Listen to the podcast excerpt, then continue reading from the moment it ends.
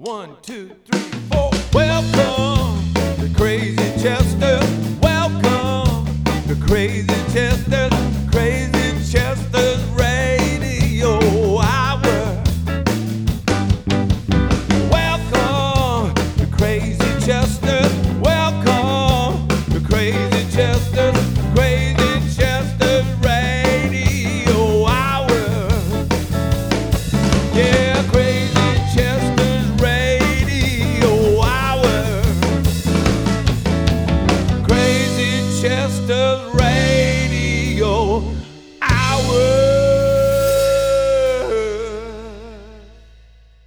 To the Crazy Chester Radio Hour. My name is Andreas Werner. I'm a record producer, songwriter, and owner of Crazy Chester Records. The theme song you just heard is performed by Wet Willie's Jimmy Hall and Funky Chester. The Crazy Chester Radio Hour is a weekly music talk podcast featuring an eclectic group of guests with musical hearts, minds, and souls. And many of the episodes will dive deep into the rich history of music mecca Muscle Shoals. My guest today is Dickey Lee. Dickey is a member of the Nashville Songwriters Hall of Fame with many number one songs to his credit. His signature song, She Thinks I Still Care, has been recorded hundreds of times, including classic recordings by George Jones, Elvis Presley, Anne Murray, and Leon Russell. As an artist, Dickey had a string of rock and roll hits in the 50s, including Patches and I Saw Linda Yesterday, before having success as a country artist in Nashville.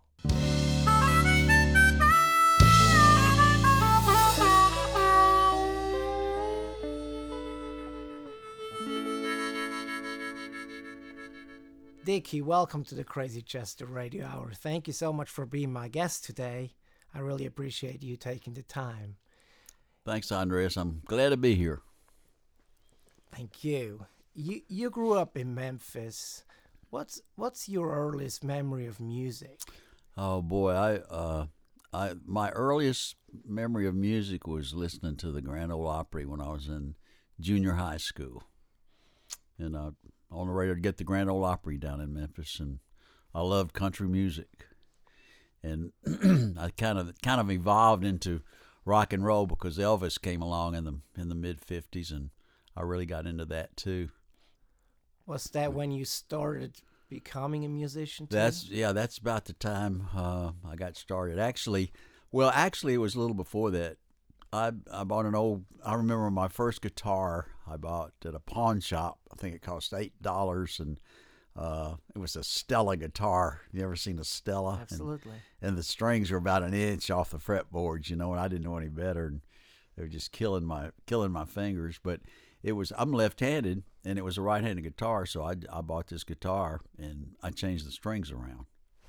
But uh, that was so I got started, and then I just I learned I learned these country songs off the radio, get some of those old country song books, and uh, just uh, play those old country songs. I remember my my favorite artist back then uh, was Webb Pierce, and a big country artist back in the fifties, and that's how that's that's what got me going, I guess.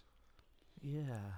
Did when did when did you start writing your own own songs? Was that fairly early on? Well, I, I started writing then too. You know, I I didn't think much about it. I just I wasn't thinking about oh I want to write songs. I was just writing these songs. Of course, they were horrible songs, you know, back then. Uh, but I wrote a few, and uh, of course, wasn't doing anything with them. Just writing them for myself. And uh, I uh, I later on, as as I as I got into high school. I that's when I really kind of got into the rock and roll because Elvis uh, was a big influence on me as far as just changing my mode of music. But I never stopped loving country music. I've always loved country music, and in fact, I you know I had a I had a rock and roll career, and then I, I later on had a country career as a recording artist. Yeah. So I've done a little and and a songwriting career. So I've done a little bit of everything, I guess. So you were still in high school. Was music already a path that you thought, well, that might be my life, or is that something that kind of gradually? Uh, you know, I think when I got in high school, I thought, boy, this is what I'd really love to do. Uh, and you know, I I think you know it was such a dream. You know, I never you know, when, when you're really wanting to do something bad, you really don't see the obstacles or anything. It's just, just, man, this is what I really want to do, and that's kind of the way I thought. You know, it's, I, I, I never thought of, about doing anything else. In fact, that was the only the only two jobs I ever had uh, outside of music. I, I was a lifeguard, uh, and I worked at a truck lines a uh, couple of years, loading trucks on the docks when I was going to college. Yeah, but fairly early on, you you got other people in the industry interested in you as an artist too. How how did that happen? Well, you know when but when I when I started when I first started uh, going after I got out of high school, I went to, to Memphis State University, and uh, I had my own band uh, and was playing, you know, playing, uh, you know, these college and uh, sororities and fraternity gigs, and just just kind of around the Memphis, the the local area. And I I went to uh, there was a disc jockey uh, back then. His name was Dewey Phillips. Had a show called Red Hot and Blue, and uh, all the kids loved him. You know, so I went up to his show one night. It, it was it was on the uh, second floor of a hotel, and uh, I just went up there and waited for him to get off the air, and asked him if he'd listen to a couple of songs, and he and you know he did. He said, "Yeah, I'll listen." You know, and uh, I played a couple songs for him that I'd written, and he said uh, you know, those are pretty good songs. He said, Have you got a band? I said, uh, Yeah, uh, been playing around some. And he said, Well, he said, You get your band, and we'll come back up here and, and uh, we'll record them in the in the radio studio. It was WHBQ radio. And we did that. Later on, I got my band in the studio and we recorded it. And he got it with a little label, uh, and it was a local hit, a song called Dream Boy backed up with Stay True Baby. It was a two sided hit. And it came out the very same time they released it, the very same time that Elvis had, uh, RC had released, uh, oh gosh, I think it was All Shook Up. And my song followed his song all the way up the charts. I would stay, I was one slot behind him all the way. He went to number one, I went to number two. And I never got to number one because he was always ahead of me. But, you know, and it, it was in those local charts in Memphis, gosh, probably for about 20 weeks or something, just a really long time. But uh, that was that was my first record, and through that record, uh, Dewey Phillips got me on Sun Records, and that's how I got to that's how I got to Sun. Yeah, and you have many more hits as a rock and roll artist too in the late 50s, and uh, on on different labels. But after that, you decide to come to Nashville. Mm-hmm. And the second half of your artist career, as you mentioned, was mainly country music. Mm-hmm. And you mentioned earlier that you've already listened to country music. So, how did that transition happen for you? Was that something natural? Is this something you had to force somehow? No, I, I was, you know, when I was doing rock and roll, I remember I would I would sing country songs for some of the performers that were friends of mine backstage. I would sing them my country songs. You know, uh, there were there were a lot of rock and roll acts that really loved country music. For instance, a couple of guys, uh, uh, Lou Christie and uh, Brian Hyland, they loved country music. And later on, in fact, I brought uh, Lou came down here uh, and we went to the Grand Ole Opry together. I got the Shirelles on the Grand Ole Opry one night, uh, but I should have been a booking agent. But anyway, that's uh, the whole time I was I was doing my rock and roll.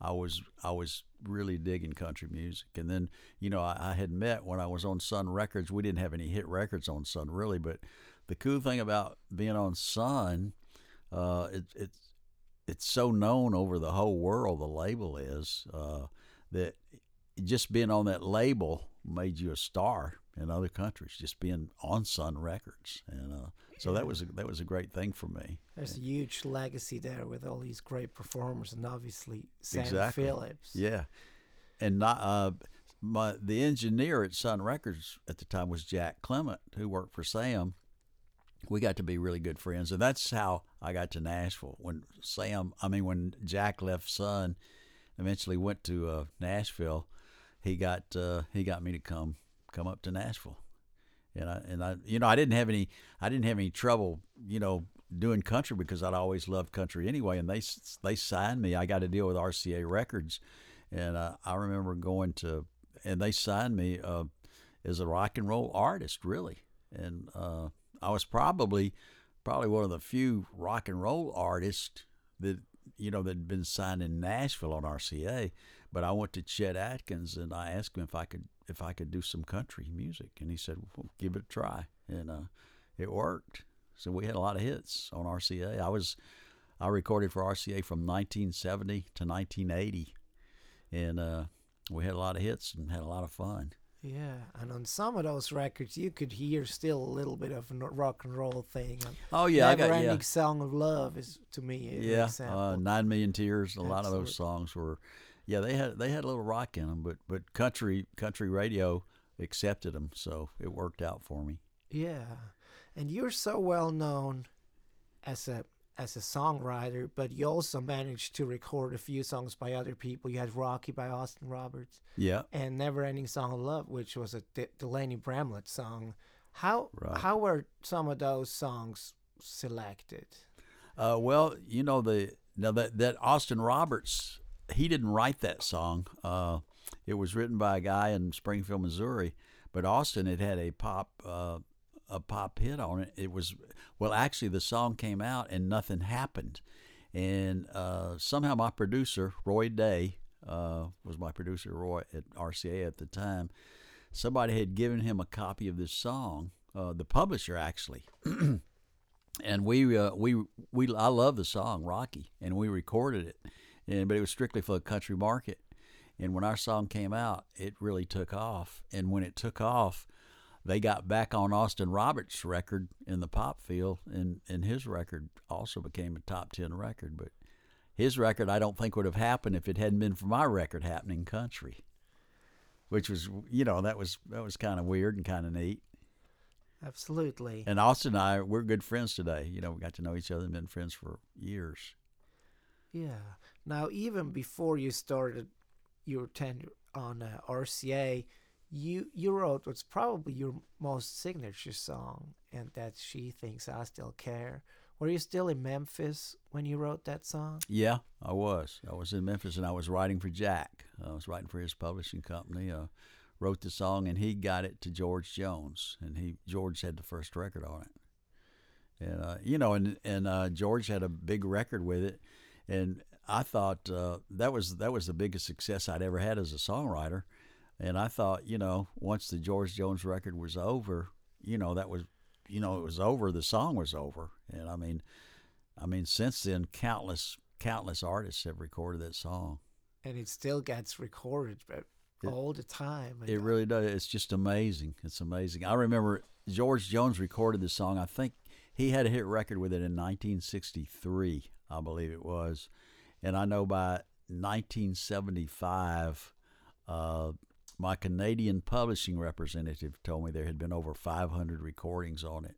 And today I, I couldn't begin to tell you, but I've even pitched it to people and they said, hey, I've already done that song. but it's. Uh, I mean, it, it seems like everybody in the in the music industry's done it almost. yeah, one of, obviously one of the most recognizable recordings is the one by Elvis. Yeah. Um, did you knew Elvis personally growing up in Memphis, or what was your Uh, connection I, to I met Elvis. Yeah, I met Elvis in Memphis while I was recording, and he he'd invited me out to his home, uh, and I'd been out there some, and uh, and we were, uh, you know, we got to be good friends, and uh, he uh, he encouraged me a lot, and and in fact, he told me, uh, I'm trying to get my years straight. I know uh, after I'd known him for a while, after George Jones, this this was maybe this was maybe uh, seven or eight years after George or George Jones had recorded. She thinks I still care. Uh, Elvis told me one day. He said, "Hey, I'm going to record that song of yours one day," and uh, I said, "Really?" I said, "Well, you know, you were the first one it was pitched to," and uh, he said, well, "Are you kidding me?" And I said, "No." And I had actually given it to a guy that had worked for him, and he said, "I, I want to get this to Elvis." And uh, he said, I don't, "I don't know what happened. You know, evidently they never got it to him, but uh, the way the way Elvis heard that song, there was a disc jockey." uh, who was a close friend of Elvis's in Memphis by the name of George Klein. I don't know if you're familiar with George or not, but but George would send when Elvis was in the army. George would send him records all the time. You know, new the, the hits that were happening over in this country, and Little Willie John had a record of that. You know, it was a real soul record on it, and he sent that record to Elvis, and he heard it, and that's uh, that's what really got him knocked out on the song. And he eventually did it. In fact, uh, he recut it. He recorded it twice. He had two different versions of it. They both been released in albums. First one was in Moody Blue, but uh, he they he came they came out they released an album on him last year called The Jungle Room, and uh, it actually had three cuts of She Thinks I Still Care on the same album. And what they did, they had the original cut, then the second cut he did, and then they had uh, they had a lot of his outtakes that they put on the album, and and She Thinks I Still Care is one of the outtake cuts also. So it was like having three songs in one Elvis album, but they were all the same song, which is probably pretty unusual. Yeah. Another great recording that I love is uh, Leon Russell's version. Oh yeah, That's one yeah. I like particularly. Now, earlier you mentioned Cowboy Jack Clement as Mm-hmm. somebody instrumental in your career, but somebody you go back long ways to is Allen Reynolds. yeah. And obviously, a lot of people know him for being Garth Brooks' producer and having a lot of success doing that. Right. How did you hook up with him? Well, we were both. Uh, I was going to to Memphis State University. It's University of Memphis now, and he was going to uh, Southwestern in Memphis, which is Rhodes College. And uh, I, when I put a band together, I I had a I had a bass player, and uh, and he was going to move or something. He couldn't do it, so he recommended he recommended Allen. So Allen, that's how I got Allen in my band, and actually he started singing. He I had a couple of two three singers in the band, and they were all from. Allen introduced me to a couple of them. They were all from uh, Southwestern too. So I had a a neat rock and roll band and had three background singers, and that's how uh, Allen got to really be in my band and become a, a large part of it. And like I say, we would play these college fraternities and sororities around the mid South, some of the schools, and uh, Allen and I got to be very close. And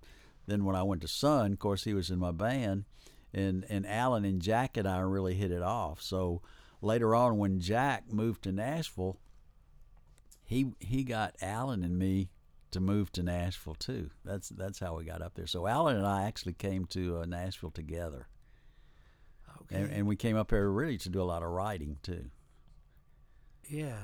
And uh, course, I I didn't know Allen. He didn't either. He didn't realize he was going to be Garth Brooks' producer. so that worked out pretty well for him. Absolutely. Now, there's this. I think it's a really neat story because it's also one of these songs that develop an afterlife. You wrote a song called Memphis Beat Mm-hmm.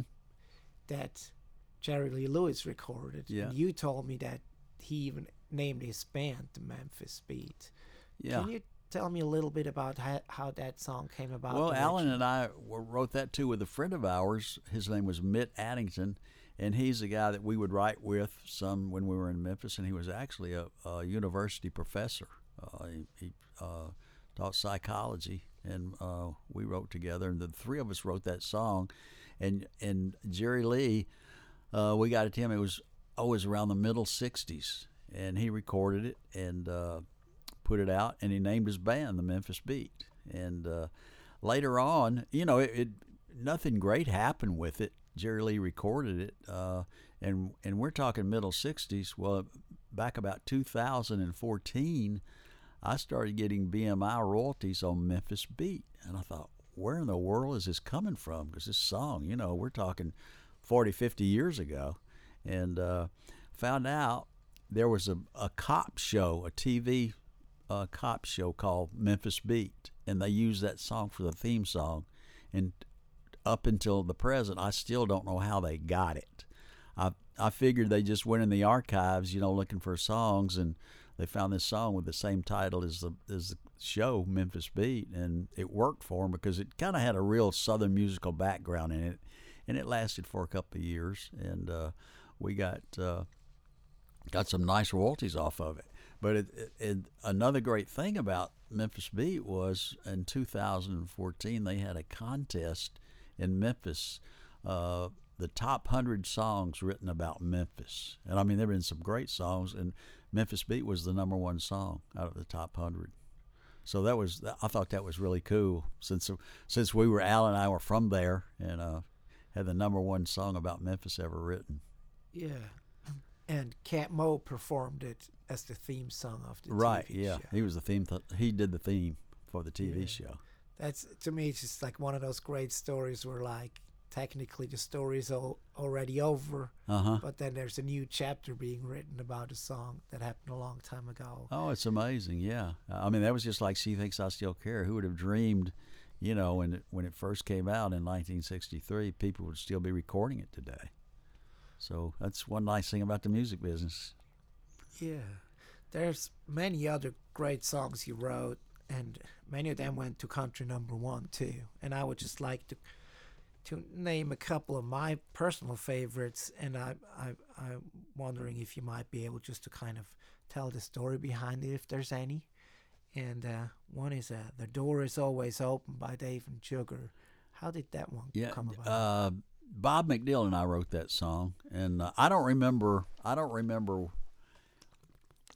what what idea we got to write it. We just Bob and I wrote a lot of songs together, and that just happened to be one of the songs. And I remember I took it to Jerry Bradley, uh, who was the producer and running RCA at the time, and uh, he was producing uh, Dave and Sugar, and he liked the song for him and cut it. And that was, uh, I believe, that was if if not their second, if not their if not their first, it was their second number one record. Uh, and we had a few more. We've had a few more records on that. Jamey Johnson did it uh, a couple of years ago, and then uh, Waylon Waylon recorded it. Uh, a group called Tennessee Pulley-Bone recorded it. So it turned out to be a nice copyright too. yeah, and another one is uh, "Keeper of the Stars." Uh, Tracy Byrd recorded that in Oh yeah, 1994, and it became another number one hit. yeah.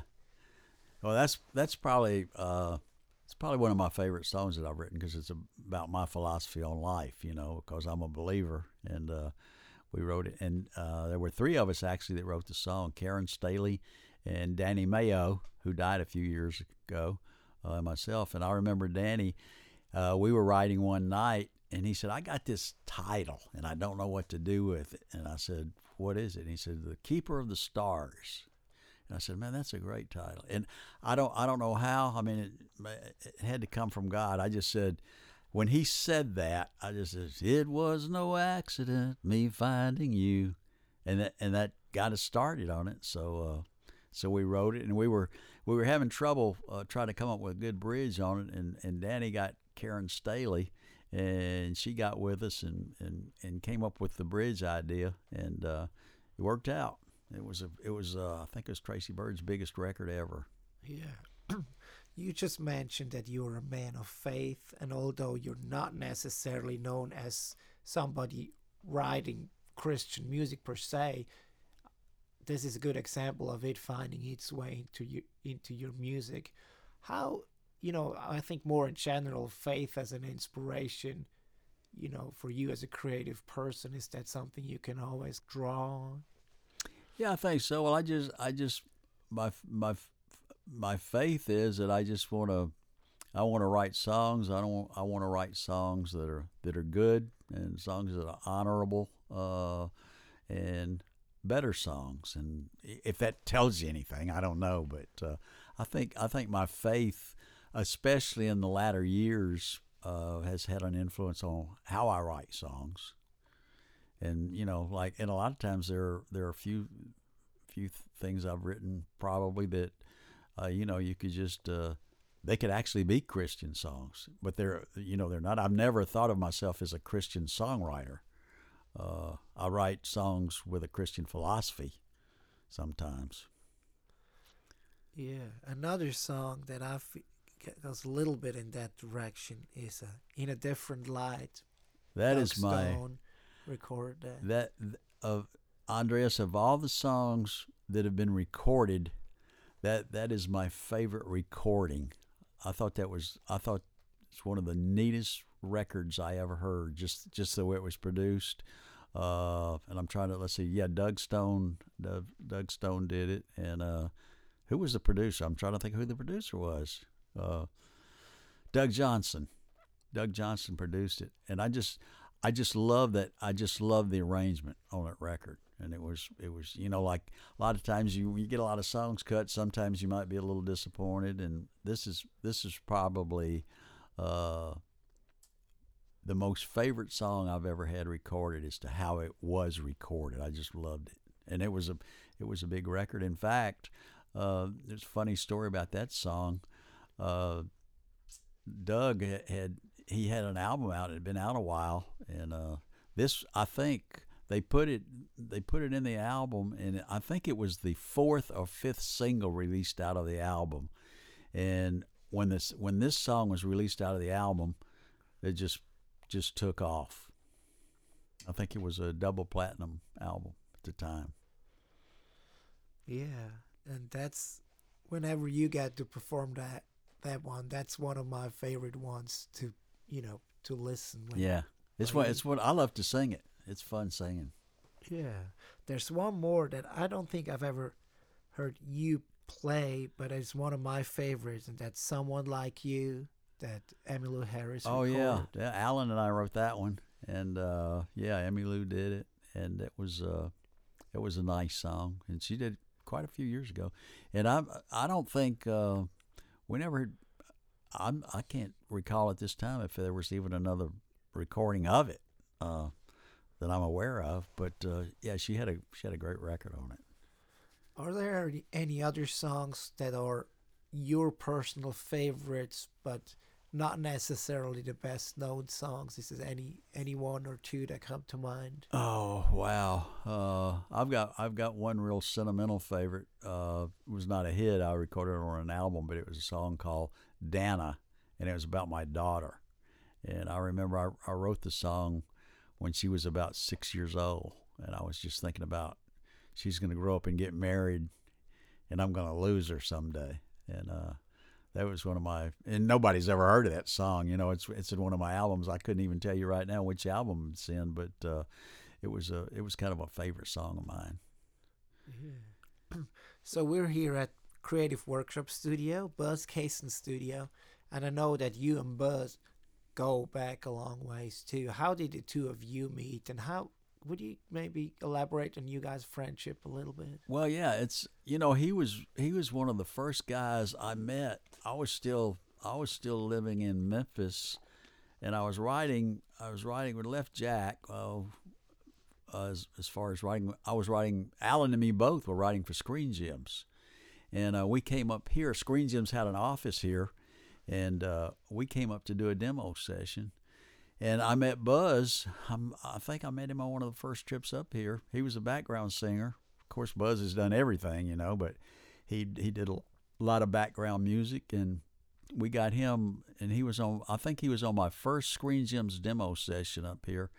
And uh, gosh, that was oh wow, that was probably uh, in the maybe the mid '60s. Uh, but I I moved here in '69, but but I, I don't even remember. Buzz and I just really hit it off, and I mean we we're we're close as friends today, as you know, and uh, we we've been friends forever. And he even cut a couple of my songs, and but he's always he's produced he's produced stuff on me, and uh, we just uh, we've done a lot of stuff musically. Plus, we're just we're just good friends uh, out of the music business. We see quite a lot of each other. We do a lot of stuff together. But uh, he's had a great career himself. Yeah. and the two of you did an album of you recreating some of your biggest songs as a songwriter and as an artist too. Yeah. That I really like is kind of a anthology of Dick Lee, if you will, but new recordings of those songs. Oh yeah, yeah, some of the old hits and all. Yeah. And we also did an album, Andreas, uh, quite a few years back called Again. Uh, and it was, uh, in fact, I got an email from a disc jockey in Australia just yesterday. Uh, a female disc jockey, and she said, "I just played I just played uh, the title song out of your album again," and she said, "I play a lot of your songs out of this album because it's it's the only album I have of yours over here."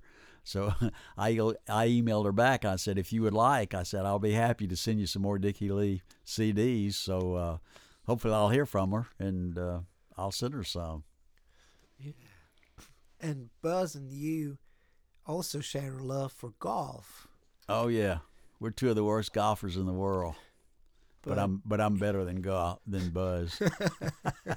Just to set the record straight. yeah, right.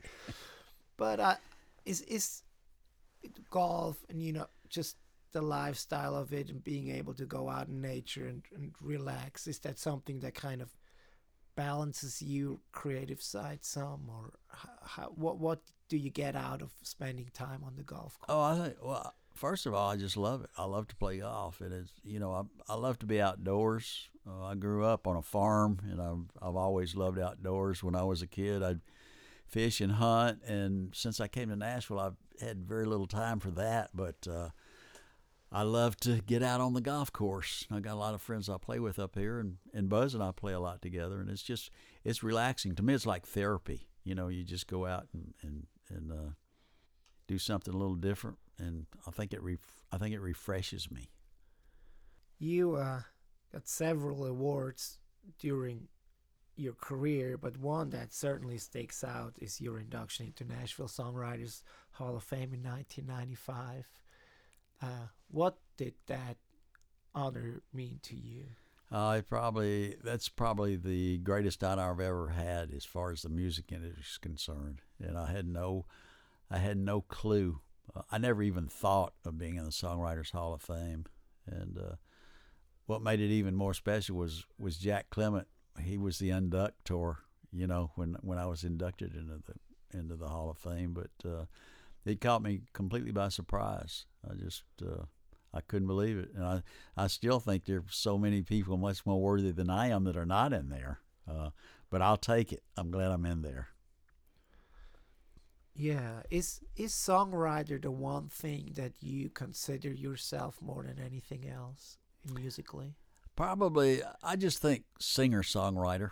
Uh, I, I love being on stage. I love singing, singing my hit songs, and, and I love writing songs. And uh, to me, it's uh, writing is it's it's almost to me it's like a puzzle. It's trying to put a puzzle together, you know, and it's it's fun.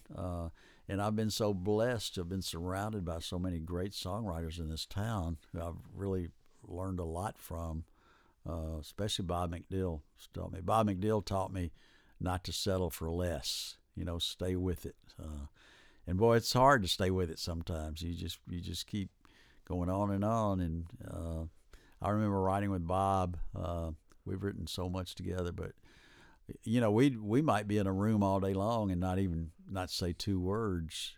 Uh, but then I found out later on something from the subconscious will come out that you'll come up with later. And probably if it had not been for those times of silence, we would have never arrived at what we arrived at. So I, you know, you, I've, I've I, I know when I first when I had my first couple of hits, I thought, oh my gosh, I'll never be able to do this again. You know, how's this going to happen? And you, yeah, I, I kind of got through that terror mode, and you think, well, you you just stay with it. It's work. You know, it's it's it's not easy, but it's it's fun at the same time. It's uh, I always I always thought of uh, writing songs as kind of like the game of Scrabble. You know, you play Scrabble, you try to put these words together, and I've always tried to keep it simple, which is not very hard for me to do, as simple as I am. But you think in the game of Scrabble, it's all the little words you put in the right place where you score all the points. And I think uh, I try to keep that simplicity about my songwriting and just uh, just come up with lines that really mean something. Yeah, you've co-written a lot of songs. I think, especially here in Nashville, but you've also written a lot of songs by yourself, including uh, "She Thinks I Still Care." Um, what What's the difference to you in completing a song by yourself versus collaborating on it? I, th- I think uh, I think probably if you write something by yourself that that you really that that, that especially successful. I, I I've- get a little more sense of fulfillment out of that. I've, now I've I've co-written more hits than than songs I've written by myself, but when you when you write when you co-write, I mean that's fun too because that's that's the thing today, especially. Uh, but when you co-write, you have to be careful because it, it's easy to get a little lazy and let and let your partner wait for your partner to come up with something, you know. And when you're writing by yourself, it's all up to you, and and you've got no. Uh, there's no feedback. You can't feed off somebody sitting across from you. Uh, but that makes it harder. I think writing by yourself is harder. Uh, but I think when you do write by yourself, you probably tend to tend to really get a little more into it and work a little harder, trying to come up with the very thing that works. And sometimes when you're co-writing, uh, you, you've got somebody you can depend on too. So, but they're they're both great. They're both fun and they're both satisfying. Yeah, and you you and your song have influenced a lot of songwriters coming after you. Are there certain songwriters that were an especially big influence on you, or somebody you kind of look up to? Oh wow, there there there's so many. Uh, in fact, you know what's really funny? I've I've got close friends today that that I looked up to that uh, just knocked me out. Bob McDill. I think Bob McDill is one of the greatest writers that ever hit this town, and and I'm so close to him. I I think I don't regard him as much as I should at times, but when I stand back and look at some of the songs he's written, it's just fantastic. Uh, Don Schlitz is another one, and Pat Alger is another one as far as as far as modern writers. But you know, back uh, years back, I remember uh, one thing I'll always regret. I met Harlan Howard, uh, and and he asked me he asked me one day. He said, uh, "Why don't?" He said, "I'm going to give you my telephone number." He said, "Let's get together and write and try to write some songs." And uh, I said, "Okay." And I never called him because I was so in awe of him. I was afraid that I'd embarrass myself just writing with him. So that's something that I really regretted that I never that I never got with him and tried to write. When you write, or especially I guess when you wrote all through the 70s and 80s, were you specifically targeting an artist a lot, or were you just kind of trying to write the best songs and after completing it, seeing who it might work for? Well, you know, I, I've found out there there were a lot of times I was targeting artists, but but nine times out of ten, they're never the ones that record the song. You know, and uh, I finally quit worrying about that and just tried to write good songs because I remember uh, one song that, that Bob McDill and I wrote called "I've Been Around Enough to Know" that John Schneider had a number one record on.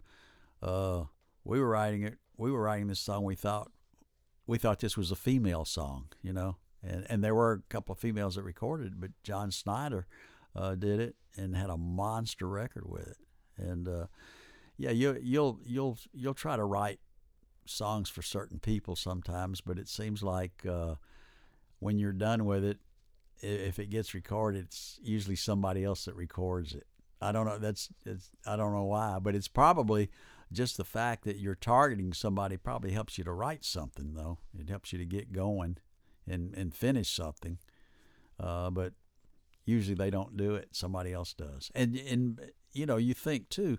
I know that I've started writing songs sometimes thinking I want to do this for so and so, and even before you get through the song, you're thinking of other people that could do this too. You know, so uh, you, to answer your question, no. Usually, you target a song, you usually don't wind up with who you're thinking of. Yeah.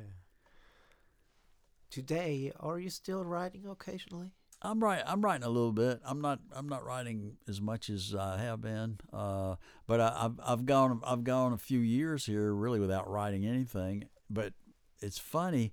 I've just started writing again a little bit, and I've had some people come to me and say, "Hey, let's write." And I think, well, I don't know, but uh, I've written a couple of things just recently uh, that I feel really good about. But I tell you, the music today is so different pretty much from the way I write, I feel like you know I'll never get anything recorded again today, and I'm you know I'm not worried about that. Uh, but uh, I'm, I'm I've kind of started back writing a little bit. You never know what might happen. Uh, I'm not even writing with the thought of, boy, I'm, I hope I can get a record on this. I'm just writing just because I love I just love to write.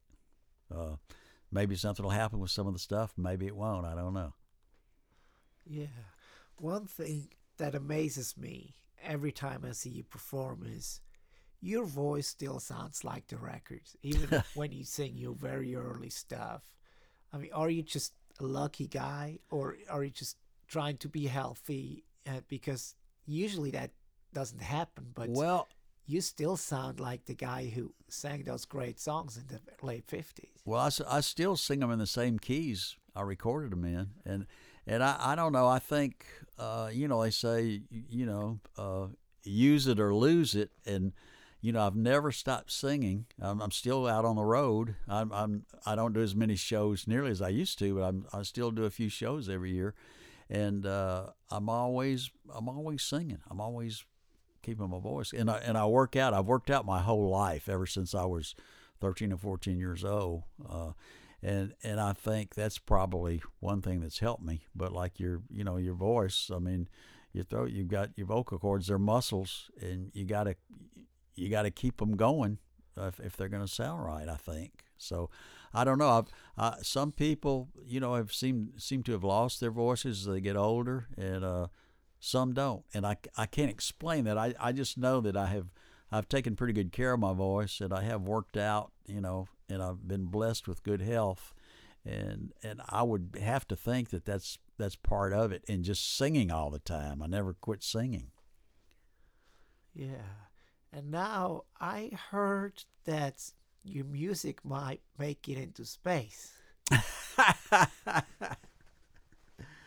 That's that's a pretty funny story. I've well, I've I've got a I've got a fan. Uh, he emailed me, and he's he works with with NASA in the space program, and he just he he just he emailed me one time. He was telling me he he really liked my my music and all, and he said he said, "Would you like would you like for one of your songs to go to Mars?" And I said, "What do you mean?" You know, I, we were emailing back and forth, and he said we're sending a we're sending a flight to Mars. uh, In fact, in 2018, the month of May, uh, and he said, uh, you know, they're going to take pictures, and of course, it won't be manned by people, but it'll it'll be you know it'll land on Mars and do all kind of experimental stuff, pictures and everything. And he said, would you like would you like for one of your your records to go to Mars? And I said.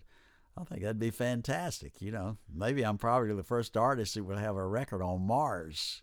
I don't know if I'll sell any up there or not, though. but uh, I think it's pretty cool. I think it's I think it's just really fun, and it's a fun thing to talk about.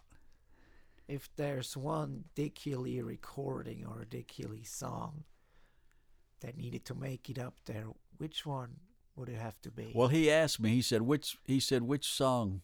Which song would you like to go up there?" And I said, "You know what?" I said, "Just the chance that I've I've got a chance to get a record to Mars. You pick. I don't care." So I don't know what he I don't know what he's gonna pick. Thank you so much, Dickey, for, for spending your time with me today and sharing all these wonderful stories about your career and your life in music. And I would like to wish you all the very best for everything happening in the future. And hopefully, uh, I'll get to hear you perform many more times. Thank you, Andreas. It's been a pleasure being here. I've really enjoyed it.